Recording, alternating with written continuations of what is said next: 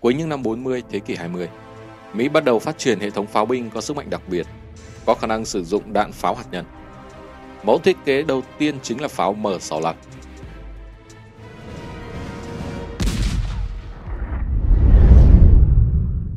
Tạo lợi thế chiến trường cho quân đội Mỹ. Điều kiện tiên quyết dẫn đến sự xuất hiện của pháo hạt nhân Mỹ là vào giai đoạn cuối của cuộc Thế chiến thứ hai. Khi đối mặt với hệ thống pháo binh đường sắt đầy uy lực của phát xít Đức, quân đội Mỹ mong muốn có loại vũ khí riêng, có tính năng tương tự.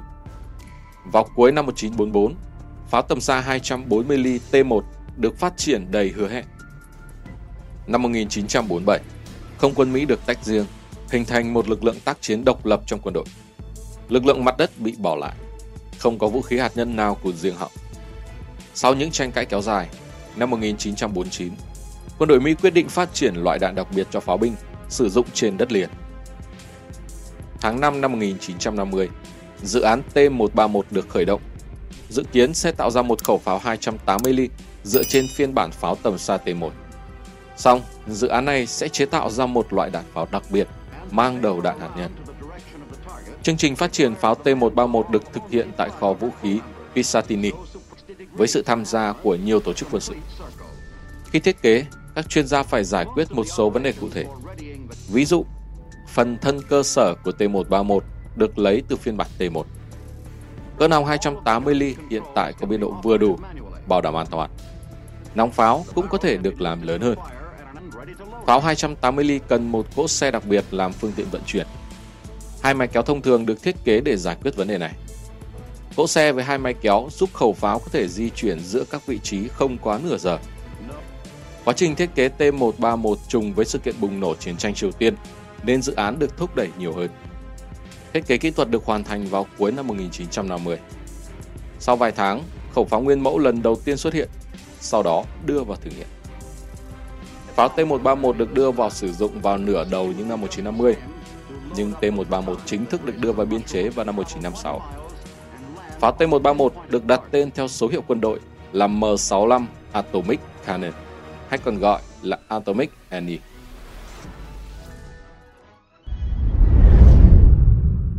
Tổ hợp phức hợp pháo hạt nhân. Trong khuôn khổ của dự án này, một tổ hợp pháo binh đã được tạo ra, bao gồm các thiết bị và hệ thống hỗ trợ, từ vũ khí, đạn dược, phương tiện vận chuyển và hệ thống liên lạc. Khu phức hợp bao gồm các phương tiện riêng biệt để tính toán tác chiến. Pháo M65 là loại vũ khí có cỡ nòng 280 ly, có chiều dài khoảng 11,7 m. Nòng pháo được cố định trên một bộ phận xoay với các thiết bị giật lại bằng thủy lực. Sử dụng bộ truyền động thủy lực, pháo M65 nhắm bắn thẳng đứng ở phạm vi từ 0 đến 55 độ. Nòng súng có thể di chuyển trên giá treo dọc theo trục xoay. Phần xoay của khẩu pháo đã được cố định trên một loại xe đặc biệt. Nó có bộ khung vững chắc, với các bức tường chắc chắn. Các tấm hỗ trợ có đường kính khoảng 3 mét. Một tấm nhỏ hơn được đặt ở đầu còn lại của cỗ xe. Xe được trang bị hệ thống điện riêng, đảm bảo hoạt động của các ổ đĩa. Một đặc trưng nữa là sự xuất hiện của các bộ đệm giúp hạn chế đà giật khi bắn. Chúng được vận chuyển bằng cặp máy kéo M249 và M250 chuyên biệt do công ty Kenworth phát triển. M249 là máy kéo có cabin nằm phía trước, động cơ công suất 375 mã lực, bánh xe 4x4. Máy M250 cũng có cấu tạo cùng đơn vị, nhưng điểm khác là cabin gắn phía sau, phía trước xe đặt một cái nĩa để nâng. Tổng chiều dài của Atomic Annie là 25,6 m, chiều cao 3,7 m, tổng khối lượng là 83,3 tấn, trong đó riêng giá treo nòng pháo nặng 47 tấn. Tốc độ di chuyển tối đa của hệ thống pháo M65 trên đường cao tốc là 70 km/h. Nhiệm vụ chính của M65 là đánh bại các mục tiêu quan trọng của kẻ thù trong các trận đánh chiến thuật sâu bằng cách sử dụng đạn thông thường và đạn hạt nhân. Đối với M65, chỉ có một loại đạn thông thường được phát triển, đó là T-122. Tuy nhiên, vào những năm đầu của thập niên 50, đạn pháo hạt nhân đầu tiên đã được chế tạo là W-9. Loại đạn 280 ly này có chiều dài 1,38 m và nặng 346 kg. Vỏ của W-9 có một thiết bị hạt nhân chứa 50 kg uranium làm dầu.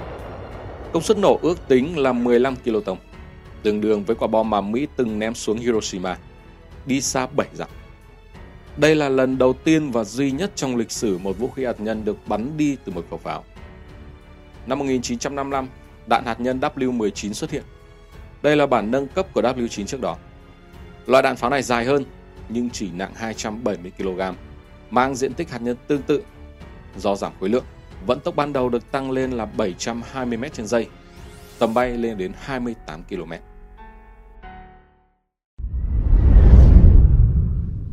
Pháo hạt nhân đầu tiên được biên chế trong quân đội Hoa Kỳ. Các cuộc thử nghiệm riêng lẻ của hệ thống M65 được bắt đầu vào năm 1950 đến năm 1951. Đầu năm 1951, một tổ hợp đầy đủ đã được hoàn thiện tại bãi tập Nevada. Trong một thời gian, các cuộc thử nghiệm tổng quát được thực hiện, bao gồm kiểm tra các thành phần của hệ thống pháo, thực hành bắn thử và kiểm tra độ nổ của đạn pháo. Tháng 1 năm 1953, khẩu pháo Atomic Annie lần đầu tiên được giới thiệu trước công chúng. Đó là sự kiện diễu hành trong lễ nhậm chức của Tổng thống Dwight Eisenhower. Vũ khí mới này đã thu hút được sự chú ý tại Hoa Kỳ và các nước khác. Atomic Annie trở thành một vũ khí bổ sung vào các dự án phát triển pháo binh hạt nhân ở nhiều nước. Tháng 5 năm 1953, những khẩu pháo M65 đã tham dự vào vụ thử hạt nhân Upshot Knothole. Một vụ thử nghiệm đã diễn ra với loại đạn W-9, bắn hạ mục tiêu khoảng cách 11 km. Đó là lần đầu tiên và cũng là cuối cùng mà Hoa Kỳ sử dụng pháo hạt nhân đặc biệt trong thực địa. Đến thời điểm này, M65 Annie được sản xuất hàng loạt. Chỉ trong vài tháng, có 20 tổ hợp M65 đã được chế tạo, với chi phí là $800.000 mỗi chiếc. M65 được biên chế vào một số đơn vị pháo binh mặt đất của quân đội Hoa Kỳ. Vào tháng 10 năm 1953, Atomic Annie xuất hiện ở châu Âu. Nó có mặt ở Đức như một phần vũ khí hạng nặng của tiểu đoàn pháo binh dã chiến 868 Hoa Kỳ. Sau đó, nó cũng có mặt ở Hàn Quốc. Vào thời điểm đó, M65 được coi là công cụ uy lực thực sự để áp đảo trong chiến tranh. Kết thúc sứ mệnh. Vào những năm 1950, pháo binh bắt đầu tụt hậu so với các hệ thống tên lửa hiện đại. Pháo hạt nhân M65 cũng không có triển vọng đặc biệt và sẽ bị loại bỏ trong tương lai gần. Tuy vậy, M65 vẫn giữ tầm quan trọng vì uy lực và vai trò răn đe của nó trong chiến dịch quân sự. Vì lý do này, quân đội Mỹ đã không vội từ bỏ pháo hạt nhân M65, ngay cả khi, về đặc điểm kỹ chiến thuật, nó đã trở nên lỗi thời. Vào năm 1957, người Mỹ đã chế tạo thành công đạn pháo hạt nhân W-33 dành cho lựu pháo cỡ nòng 203 ly. Tới năm 1963, đạn pháo hạt nhân W-48 dành cho pháo hạng nặng tiêu chuẩn 155 ly ra đời đã khiến siêu pháo hạt nhân M65 chính thức nhận quyết định nghỉ hưu khi mới ở tuổi lên 10. Đến thời điểm này, tầm bắn ngắn, khả năng cơ động kém, không thể vận chuyển bằng máy bay, chế tạo tốn quá nhiều nguyên vật liệu, yêu cầu cao về bảo trì và đặc biệt là giá thành quá đắt đỏ. Thì việc các siêu pháo không thể cạnh tranh với các loại tên lửa có tính năng tương tự là điều đương nhiên. Bên cạnh đó, kỹ thuật hạt nhân cũng có những bước tiến mới, cho phép thu nhỏ đầu đạn để có thể bắn được chỉ bằng các loại pháo hạng nặng thông thường. Kết quả, M65 Annie trở thành khẩu pháo hạt nhân đầu tiên và cuối cùng được chế tạo bởi quân đội Mỹ. Số phận của những hệ thống M65 biên chế trong quân đội Mỹ cũng khác nhau. Một số được phá hủy và chế tạo lại. Có 7 hệ thống M65 được bảo quản trong bảo tàng, đặc biệt là bảo tàng căn cứ Fort Sill. M65 giữ một vị trí đặc biệt trong lịch sử pháo binh Hoa Kỳ. Đó là kết quả hy hữu nhằm tạo ra một loại đạn pháo hạt nhân từ vũ khí thông thường. Vì lý do này, khái niệm vũ khí nguyên tử riêng biệt có sức mạnh đặc biệt đã bị loại bỏ. Nhưng xét cho cùng, nó vẫn được đánh giá là một thứ vũ khí uy tín và gây ấn tượng sâu sắc với những ai đam mê kỹ thuật quân sự.